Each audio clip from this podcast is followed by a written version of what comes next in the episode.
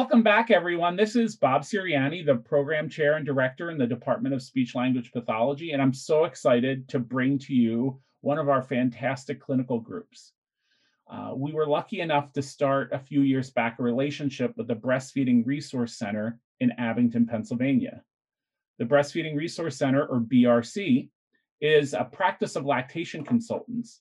And our SLP program, actually with the OT program, gets to join up with the members of the BRC to work in um, the population of infants and toddlers and the families that choose to um, get some services through the BRC. So um, I'm really happy to be joined by a mixed panel today. And mixed, I mean we have faculty and students to talk with me.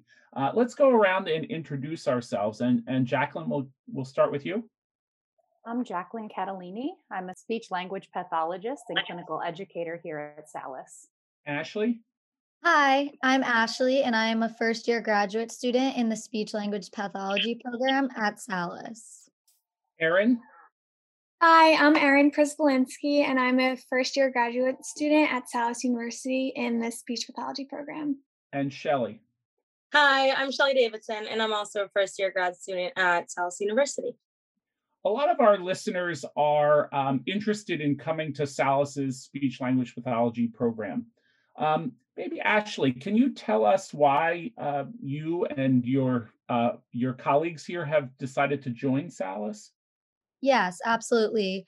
I chose Salus because of the early experience that is provided in the clinical setting to give all students a range of opportunities for individuals with speech impairments, ranging from early childhood all the way up to adulthood. Exposure is extremely beneficial in preparing us for our externships in the fall, um, as well as our future profession as an SLP.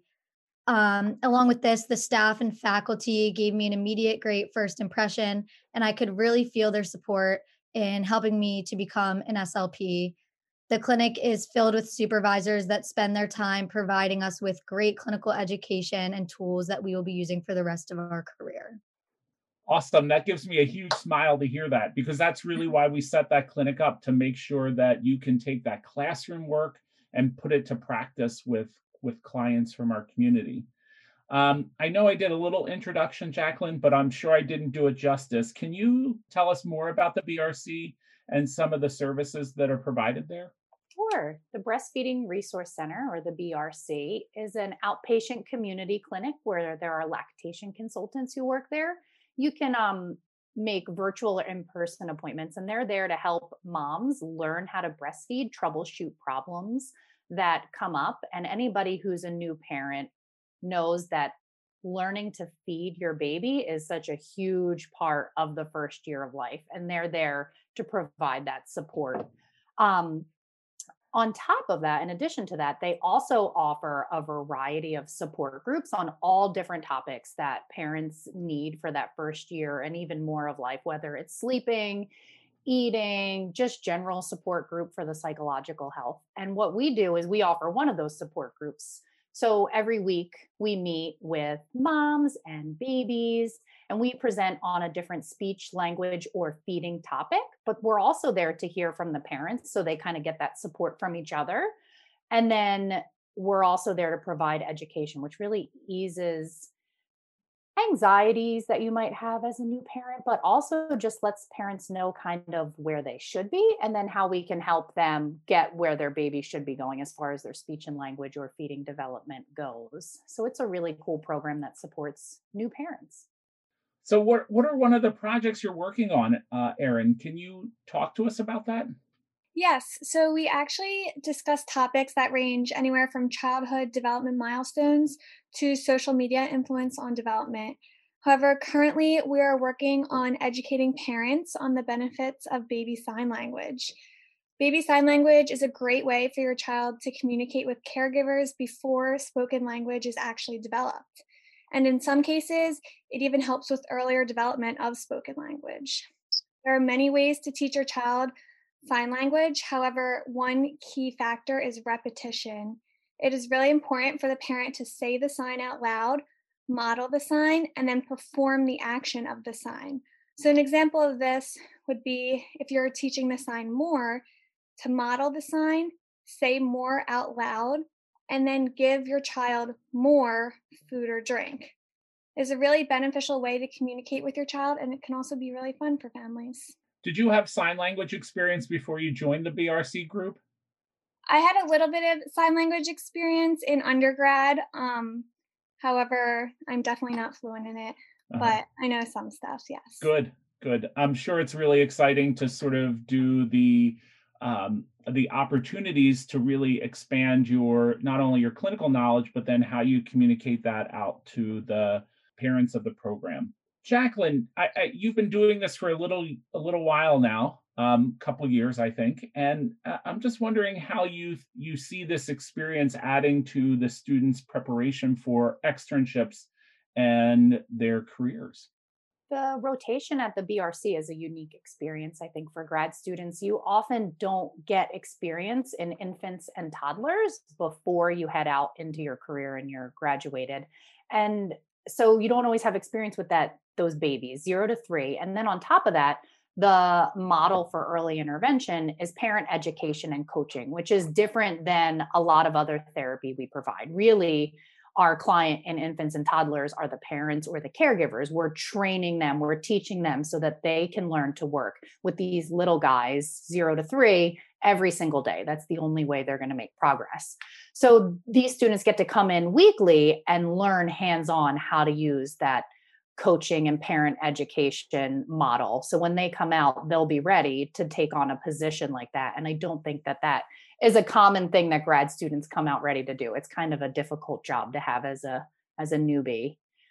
Additionally, I really hope overall, whether you're going to work in infants and toddlers or not, and you're just interested in doing the rotation, that you really learn the importance of family education, caregiver education. So, whether you're in a hospital setting, a school setting, an outpatient clinic setting, that you feel comfortable and confident providing that education to parents, family members, teachers, whoever the, the team is for your client.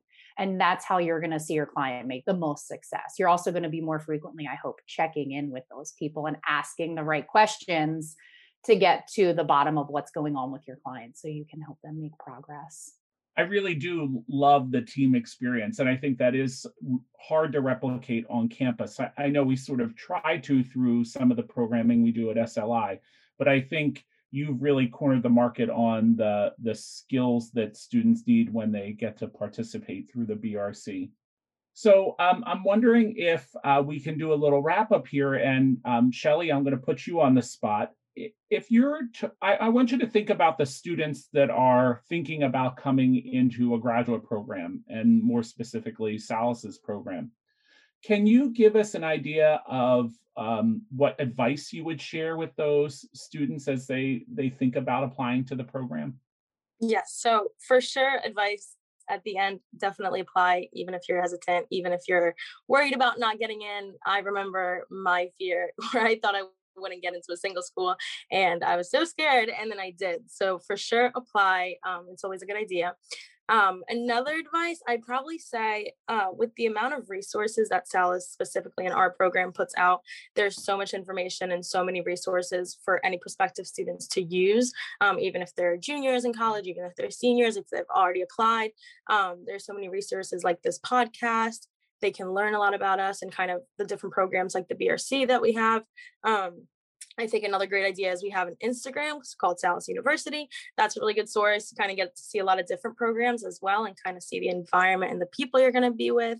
Um, and I think it would always be a great idea to reach out to admissions if you're con- trying to contact the school and especially our specific program there's probably a way to get in contact with some of the supervisors some of the clinicians even some of the students. I would personally love to help anyone looking and i know a lot of my coworkers and a lot of my colleagues would as well. Um, so i think a lot of misinformation goes around about different schools and i mean there's always so many resources to help you out and teach you about what salus is about and specifically the speech program which is a lot of greatness so Uh, thank you again. A big moment of pride here with the, the smile plastered across my face. Uh, I think that um, that you all have done a fabulous job of explaining the BRC, explaining some of the hands-on training you get through the Speech Language Institute and the program. If if this conversation has sparked your interest, please reach out to us through our website, www.salus.edu.